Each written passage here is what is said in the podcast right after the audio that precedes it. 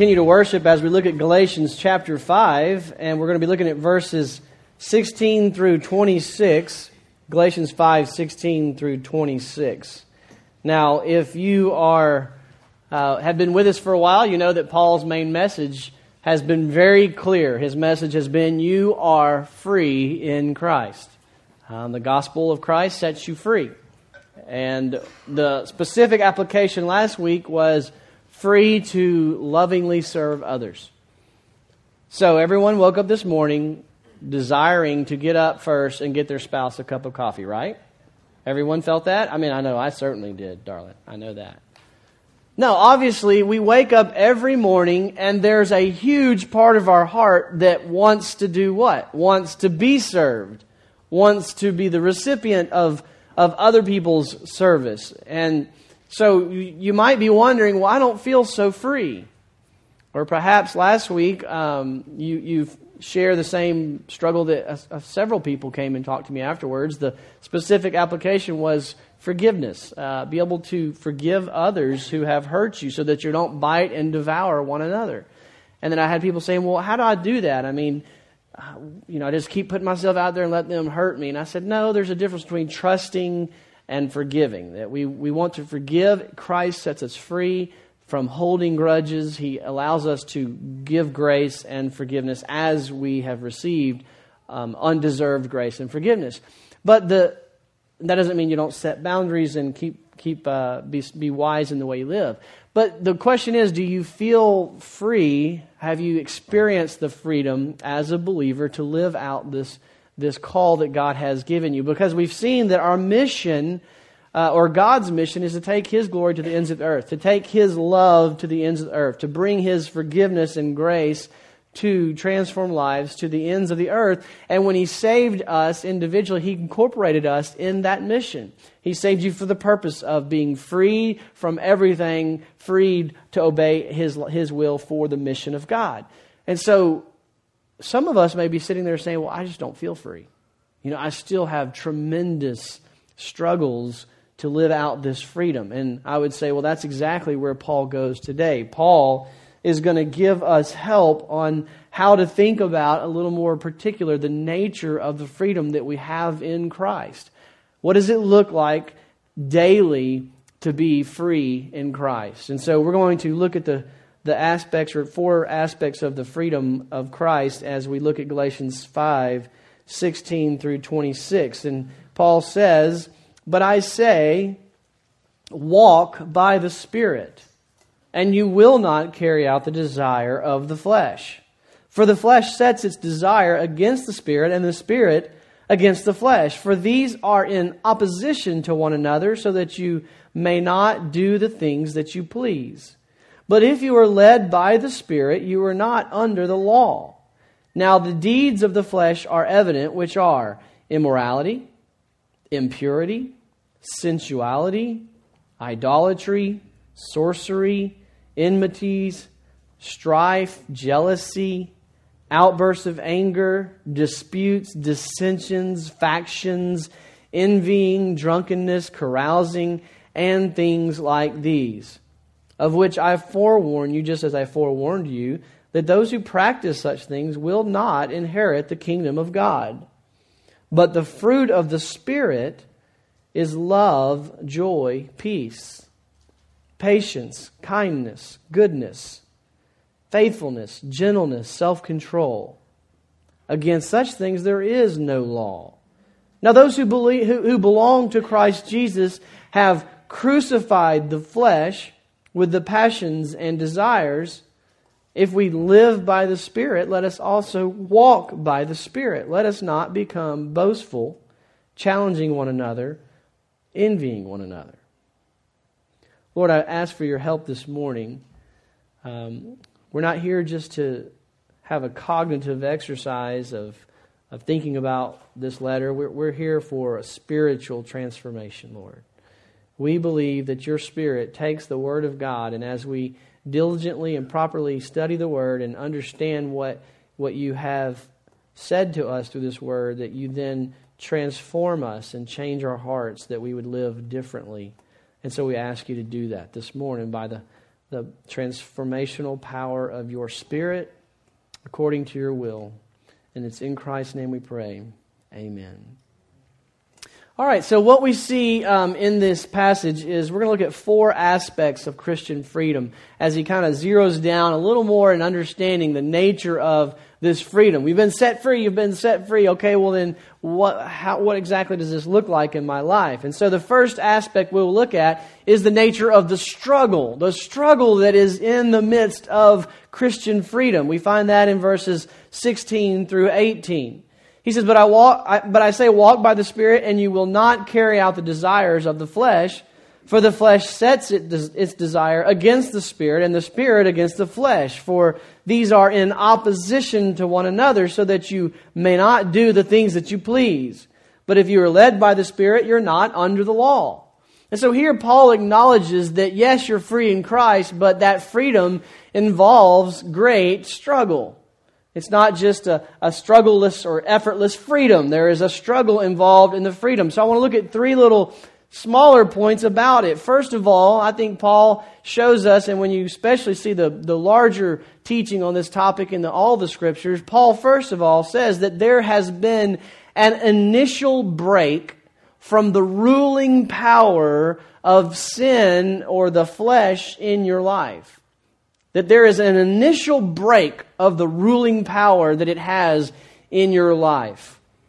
Though there's a struggle that will follow, there should be an initial break of the rule that sin and selfishness has in your life. Uh, when you compare verse 16 and verse 18 together, you see they're parallel verses. They line up, and you can learn, we can glean a little from that. Verse 16 says, Walk by the Spirit and you will not carry out the desires of the flesh. Verse 18 says, if you're led by the Spirit, you're not under the law. So walking by the Spirit and being led by the Spirit are parallel. Not carrying out the desires of the flesh and not being uh, under the law are parallel. And both of those, what we see is there's a promise attached to that conditional command. The promise is you are not under the law and you are not going to carry out the desires of the flesh if you are walking and being led by the Spirit of God. And so that's a, a very important thing to understand. Paul is saying when you became a Christian, when you came to the point in your life where you realize I'm a sinner and there's nothing I can do to get rid of my sin, as I shared with someone on the front porch this weekend, it's not like there's a scale of good and bad, and I just hope at the end of my life I've done more good than bad. Because once we've done one bad, the scale has just been, we're done. We have to have a Savior. And Christ says, I did for you what you could not do. I lived perfectly according to the will of God. And so once we trust in Christ and we understand His blood cleanses us, and that's the only hope we have, we are filled with the Spirit of God. That's new birth, regeneration, conversion, all these different terms. There is, that is being born again. That is a new creature that we are now in Christ. And with that reality comes a decisive break that the sin of the flesh had over us. There is, we are set free from the penalty of sin and we are set free from the ruling power of sin in our lives. And it's very important to understand that because as you live out the Christian life, there's going to be many days that you struggle and think, I don't know that I have, have victory over the sin. I don't know that I have really been set free from the power of sin in my life because of this extreme struggle that I'm having. Paul says, first of all, understand, you're not under the law. You're not trying to keep law to be right with God. You're no longer living according to the old flesh. You are now living by the Spirit of God, and you have been set free from the ruling power that sin had in your life. So that's the first thing to know. And in your experience of your freedom, as you struggle, because he acknowledges clearly there is a struggle here, as you struggle, know, first of all, you have been given the power to say no to temptation. That's important clarification to understand. I am saying that you have been given the power that as you are tempted to sin, you have the power to say no to that sin. Because Christ has given you the power in the cross to say no to sin. But at the same time, we see we will not always say no to that sin, that there is a struggle involved. So expect initial break from the power, but now expect that there is a battle of passions and desires that is going on inside your heart. The fact that there's a continual walking by the Spirit indicates an ongoing journey. There's an initial break of the ruling power, but there will continue to be a struggle. Paul says the flesh and the spirit are working against each other so that we are not able to do the things that we please. Now, what that means is there's good news and bad news. It means bad news is you will not always obey like you want to obey. The good news is you will not always give in to the sinful desires of your flesh. There is a battle. You will not be able to do what you want to do always. And Paul talks about that in Romans and that fascinating passage of Romans 6 and 7. He says, Oh, the things that I, I want to do, I find I'm not doing, and the complete opposite things I, I shouldn't do, those are things I find myself wanting to do. The idea is there is a struggle in the Christian life even though you've had a decisive break from the power of sin, you're not decisively broken from the presence of sin. There is a, a remnant of, of sinful presence that still wars against the desires of the Spirit. And so Paul is saying, expect that, know that. Know there's a break. You have been given victory, but there is a battle. You will continue to struggle, and you will continue to have a battle in the Christian life. And so, what this tells us, though, is that we should expect that the, the Christian life is not just one of the passivity, a passive nature. It's not just, okay, God saved me, and now I'm just going to sit back and, and trust that the Holy Spirit will give me new desires, and I'll just obey whenever He gives me the desire to obey. No, this, idea here is there is a struggle, there is a striving, there is a laboring, there is a battle, there is a war. You are waging war against the sinful desires of the flesh. In fact, Paul tells Timothy, a young preacher boy of Paul's, he says, Listen, in 1 Timothy 4 7 through 10, discipline yourself for the purpose of godliness.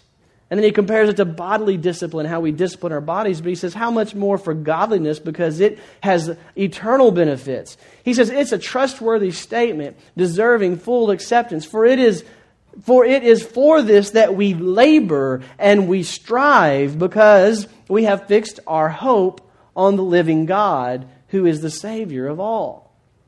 So Paul's telling the young pastor, listen, Timothy, I want you to know that the Christian life is not just kick back and let God do his thing. It's a war. You fix your eyes on the hope of Christ, you fix your eyes on Jesus and the gospel, but you labor and you strive and you work to wage war with sinful desires that keep trying to overcome you. And so, yeah, there's been a decisive break. You have been given the power to say no to sin, but it will be a war. It will be a battle. You must wage war against the sinful desires of the flesh. And that takes striving, it takes laboring. The Christian life is not easy, it's hard work. It takes much labor and energy and striving and walking. But Paul is not saying just be given in to a lukewarm life. He's not saying this is just going to be the way it is. You're going to win some, you're going to lose some, and in the end, God will finally do away with it. He says, expect progressive victory in the process. He says, as you walk, you will not do the deeds of the flesh. And so the idea is to the extent that you're walking in the Spirit, you will see that you are not walking in the flesh. And as a believer, you should see a new overarching character of your life.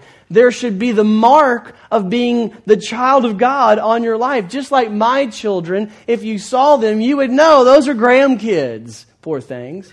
But there's something they, they can't deny it. I know they're not exactly like us. They're not, their behavior's not perfectly like ours, but there's a mark on them that, that you know there are children. There should be a mark on your life that you are God's children. There is a newness about you, a new path, a new walk, new desires. Doesn't mean absent of waging war, but there should be new desires. In fact, the waging of war is further evidence of the new desires. The one who thinks, I'm not in a battle, has probably given in to the sin. Instead of thinking that the battle means maybe I'm not saved, you might find encouragement to say, it's tiring, it's hard, and I'm getting tired of the battle, but praise God, I'm still in the battle. See, the Christian life is more like, uh, probably not so much like the Saints' offense. Theirs is a little too direct. But let's imagine the Saints on a long, steady, prolonged drive where the running back is handed the ball and he knows I've got to churn those legs and they've got these big old thighs and they're just churning those legs. And amazingly, one guy is able to move a pile of four and five, six guys and he makes forward progress though it was with great labor. And the next play is a short dump off pass, a screen for five or six yards. Next play is another run, another run. Maybe we lose a yard, maybe we get sacked, but then there's a long throw down the middle. That's more what the Christian life is like. It's, it's not just a, a, just a walk in the park, but it's a battle. It's keeping those legs churning. It's keep working hard, keep striving, keep laboring, and you will see progress. You may take a step back sometimes when you fail, but ultimately, when you look at your life, you will reach the end zone. You will get there. You will attain the goal. You will see progress in your life. So, this should encourage us as we understand the freedom that we have in Christ. It's not just a Hail Mary passing, it's a piece of cake. It's a lot of work. It's striving, it's laboring, but remember that you should be encouraged. Number one, you've been given the ability to say no and to make progress. There has been a decisive break over the ruling power of sin in your life.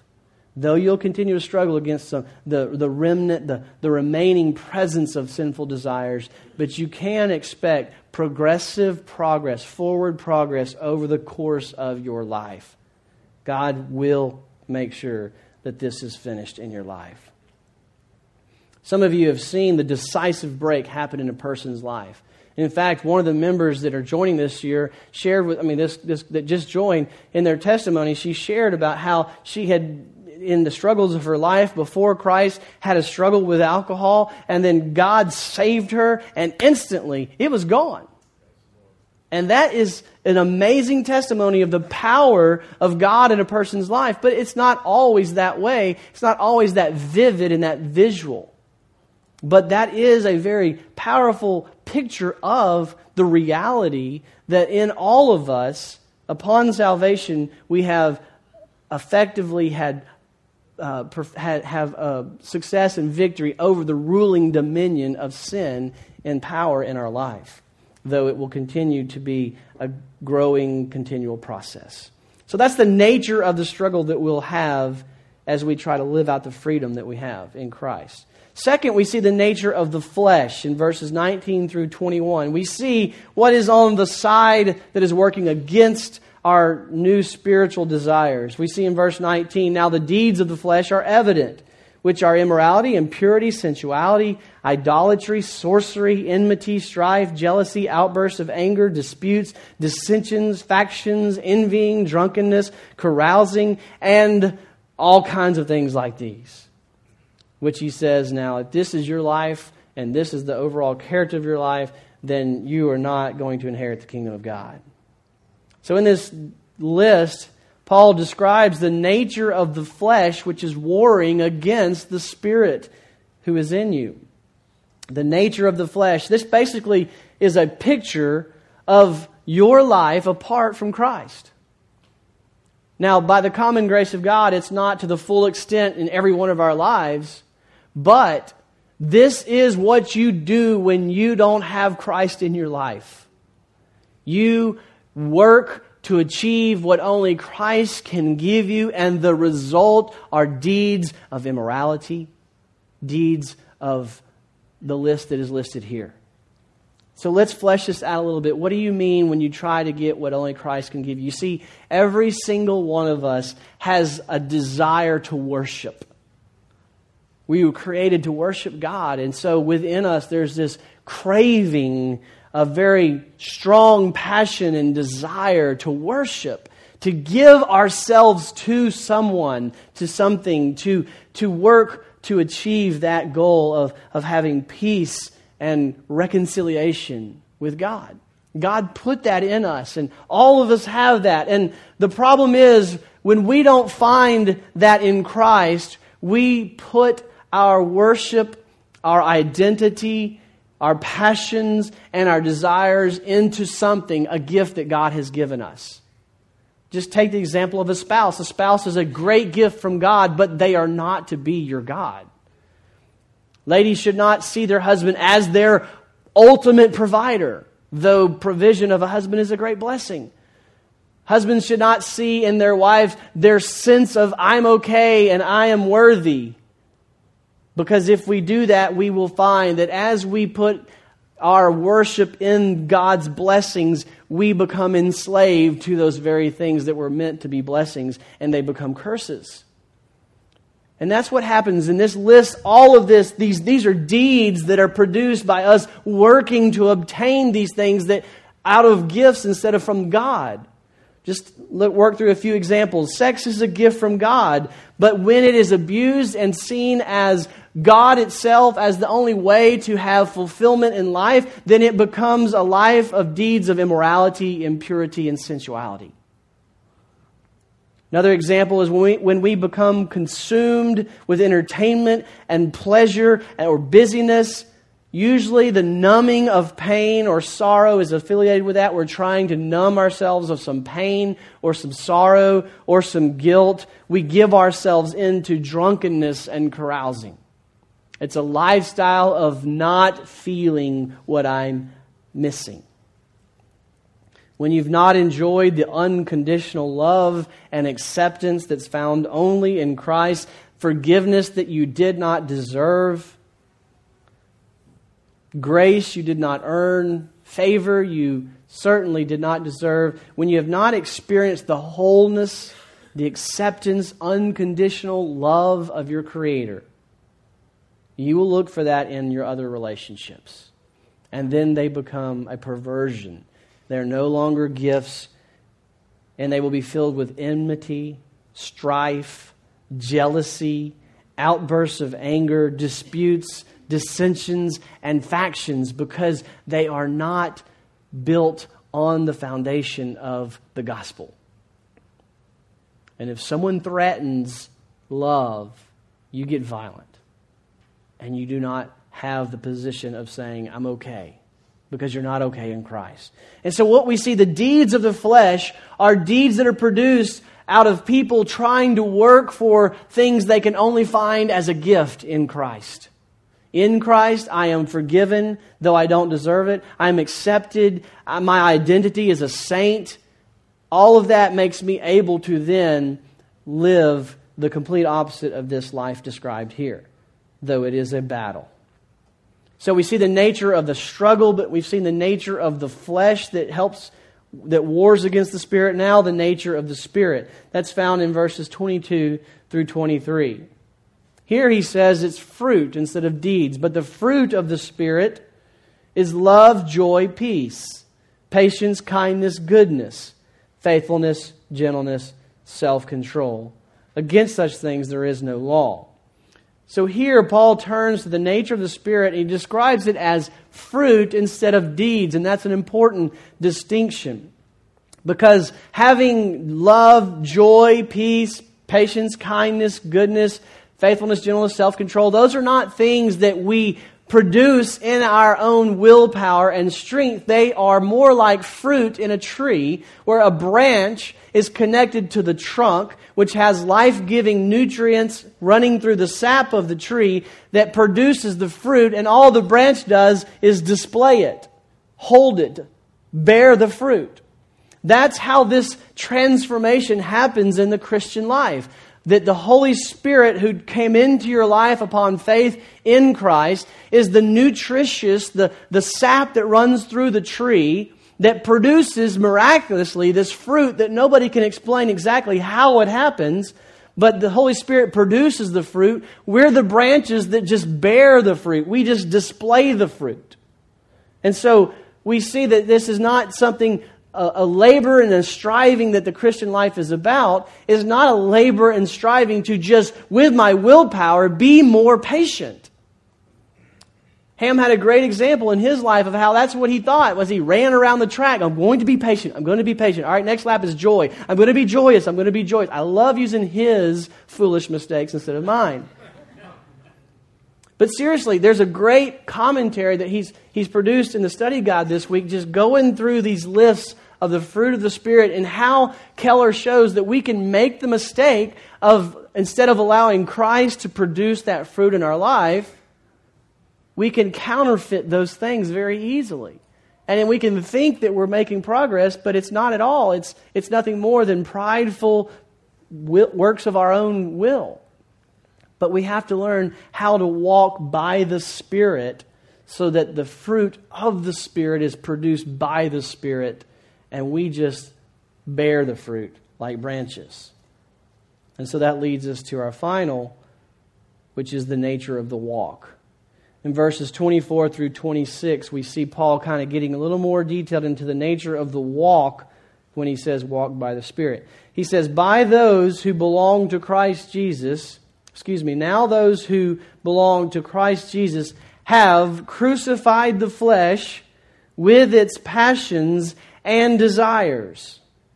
If we live by the Spirit, let us also walk by the Spirit.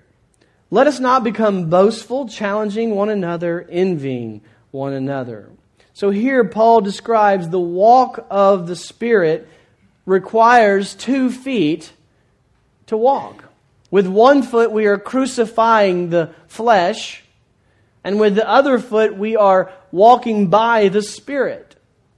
And so it's this dual process of, of crucifying the sinful desires of the flesh as we walk by the Spirit of God. Now, the crucifying the sinful desires of the flesh, we've said, is a, a one time initial process. It has been done in Christ. But then each day we have to continue to believe it's done and make choices that crucify those desires. And that can get very practical. At the same time, walking by the Spirit is more the proactive side of things that we've got to do to feed the Spirit of God. It's like there's two engines within us. There's one engine that points, forces us backwards. That's the engine of the flesh. It's, it's like a single prop engine. But then there's this turbo powered engine that points us forward. This is the power of the Spirit of God and they're both running, but the, the Spirit of God will have victory as we feed the Spirit of God, as we give it the diesel or the turbo fuel that it needs instead of feeding the prop engine of desire. We've got to feed the desires of the Spirit instead of the desires that our sinful desires have. And we will see measured progress in our life, forward progress. So, how do we do that? Well, Paul gives us a little insight back in Galatians chapter 2, verse 20. Paul describing this own process in his life in 220, when we studied this, you might remember he said, I have been crucified with Christ. And it is no longer I who live, but Christ in me. And the life I now live in the flesh, I live by faith in the Son of God who loved me and gave himself up for me. So here I see two aspects. First of all, he says the key to my new life in Christ is Christ in me is living. That's the Spirit of God. The Spirit of Christ is in Paul living out his life. And so, what is Paul supposed to do? Paul's primary responsibility is faith. Striving and laboring in faith. He says, I believe I, my, by faith in the Son of God who loved me and gave himself for me. So he's daily applying the truths of the gospel to his life. I am dead to that sin. I can say no to that sin. I have, the snake's head has been cut off. I can have victory here. I don't have to say yes to this temptation. And God sees me as righteous and holy. So the past is gone and the future is before me. I want to live for His glory. I have His unconditional love and acceptance, and that motivates me and empowers me to live for the glory of God. I live by faith. But what about the power of the Spirit of God? He says, Christ lives in me. That component tells me we have one major striving and laboring that we need to be about, and that's prayer. The prayer is an incredible gift from God. Do you realize what prayer is? We have been going through as a staff. Uh, Ham has, has kind of been leading us to, to think about this, and it's been really powerful. Prayer is the incredible gift that this, this powerful, all powerful Creator has said, You have the privilege to direct my work, to direct my power in specific situations where specific needs, according to your faith and according to my will. That's amazing. I mean, that means when you heard last week you have been set free to forgive others, and you said, There's just no way then you've got to begin striving and laboring by faith in prayer. Lord, your spirit has got to change my heart because I know this is not your will. I feel enslaved to, to anger and vengeance and bitterness, and I need you, God, by the power of your Spirit, to do a work in me, and I am convinced this is your will. It is so clear this is your will. Why would you not want to do this, Lord? Please change my heart. My wife play, prayed that dangerous prayer. As I came home one day and said, I think the Lord might be calling us to North Carolina to, to, to pastor a church before this church was in existence. And she said, I'm scared. I don't know. And, and I said, well, I don't know if it's God's will, but I know it's your, His will for you to pray about it. And so she did. And for all day and all night, she said, all I could pray, because I didn't want to pray, all I could pray was change my heart, oh God. Change my heart. Change my heart. And she fell asleep praying, Change my heart. And when she woke up, guess what? God changed her heart. And it led to this church being planted. She said, I don't understand it, and you may not believe it, but God has changed my heart, and He has told me we're supposed to plant this church in Norris Ferry. And I said, Who are you, and what'd you do with my wife? My wife does not talk like that. She talks about spreadsheets with all the data in place, then we move. But God had changed her heart. And so, as you see God calling you to, to love and to forgive and to obey and fulfill the, the will of God, what do you need to be set free from? Start praying, God, set me free from that.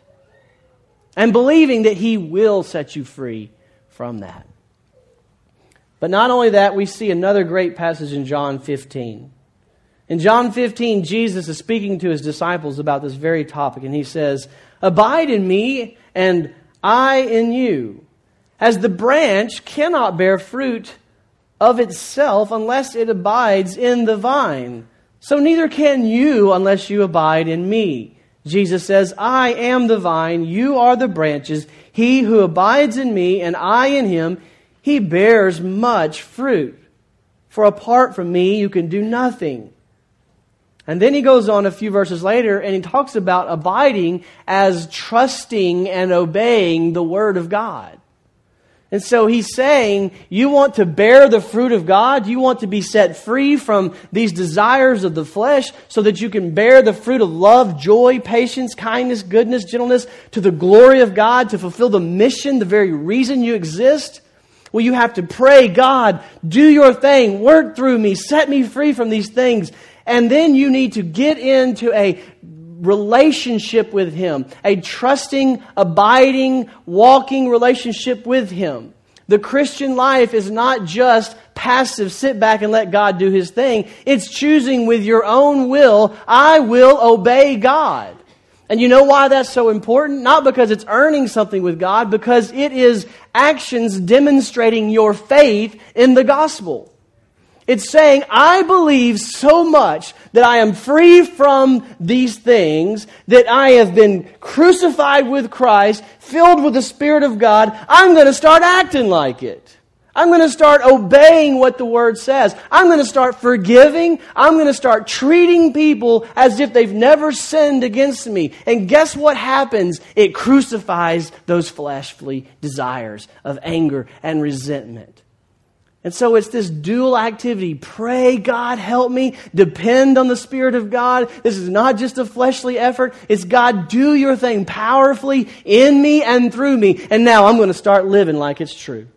and I'm going to obey and I'm going to read the Word of God so that the Word of God fills my mind and my heart and reshapes my whole worldview of everything, of myself, of God, and of His will. And the idea of the Word of God being very powerful and the promises of God is seen in 2 Peter 1 2 through 4. He says, Grace and peace fruit of the Spirit, right? Grace and peace be multiplied to you in the knowledge of God and of Jesus our Lord, seeing that His divine power has granted to us everything pertaining to life and godliness through the true knowledge of Him who has called us by His own glory and excellence. For by these He has granted to us His precious and magnificent promises, so that by them, by those promises, you may become partakers of the divine nature, having escaped the corruption that is in the world by lust. Do you see how it all works together? That's why there's Sunday school answers, read your Bible and pray. Because that's God's plan. When you understand that you have been set free by Christ, your response is one of passionate desire to depend on the Holy Spirit to produce fruit in your life, and you believe the gospel and the promises of God about who you are and who God is and what He's done for you in the cross, so much so that you start living it out, acting like it before you even feel like it. And when you start obeying in faith, you start carrying out the mission of God, the transformation is being fed. The, the, the turbo engine of the Spirit is being fed through your faith, your prayer, your obedience, and the transformation just starts rapid fire. Now you're the saints just running up and down the field. Amen? I got that amen. so hopefully, if you came in here today struggling and feeling like, man, I don't feel so free. I don't feel like I'm getting anywhere. I've trusted Jesus, but I just feel tangled up. That you will find in this hope. You have been set free, and you will continue to be set free over the long term of your life. You will see progressive change and victory in your life. But I hope you're also challenged that you don't abuse freedom, which is what Paul started when he led into this. Your freedom in Christ doesn't mean kick back on your recliner, put your heels up, and just wait for God to make you feel like doing something. Because there's a war, there's a battle. The defensive line is coming, and you got the ball. The only way you're going to make forward progress is if you start driving those feet and moving them backwards and keep pressing on, keep striving, keep working, but do it knowing the Spirit of God is the one who's going to produce that fruit in your life. Let's pray. Father God in heaven, it's, it's so important that you use the Spirit's power to transform our lives. Lord, we want to be your missional people. We want to be people who go and, and love those who are cruel to us, forgive those who don't really even want our forgiveness, to be kind and serve those who are hard to serve, and to just display your glory to the ends of the earth. Lord, by your love will they know that we are your disciples. When your love flows through us, you'll be glorified, and people will fill this place to worship you and to experience such a community of love. But Lord, we can't do it in our own strength. We need your power, your grace, your Holy Spirit. And so we're asking through the precious gift of prayer that you would work in our hearts mightily, that we will believe the gospel, that we can say no to sin, that we must say no to sin, and that we have truly been set free and that each day we wake up, that we would battle and we'd crucify the flesh through obedience and faith and prayer, that we believe what the Word says, that we would work hard to be diligent students of the Word, so we would really understand the whole story of the Bible and what it means in context, that we would not just flippantly flop the Bible open and throw a verse here and there, but we would be diligent students, not so that we can be puffed up in knowledge, but so that we can love others.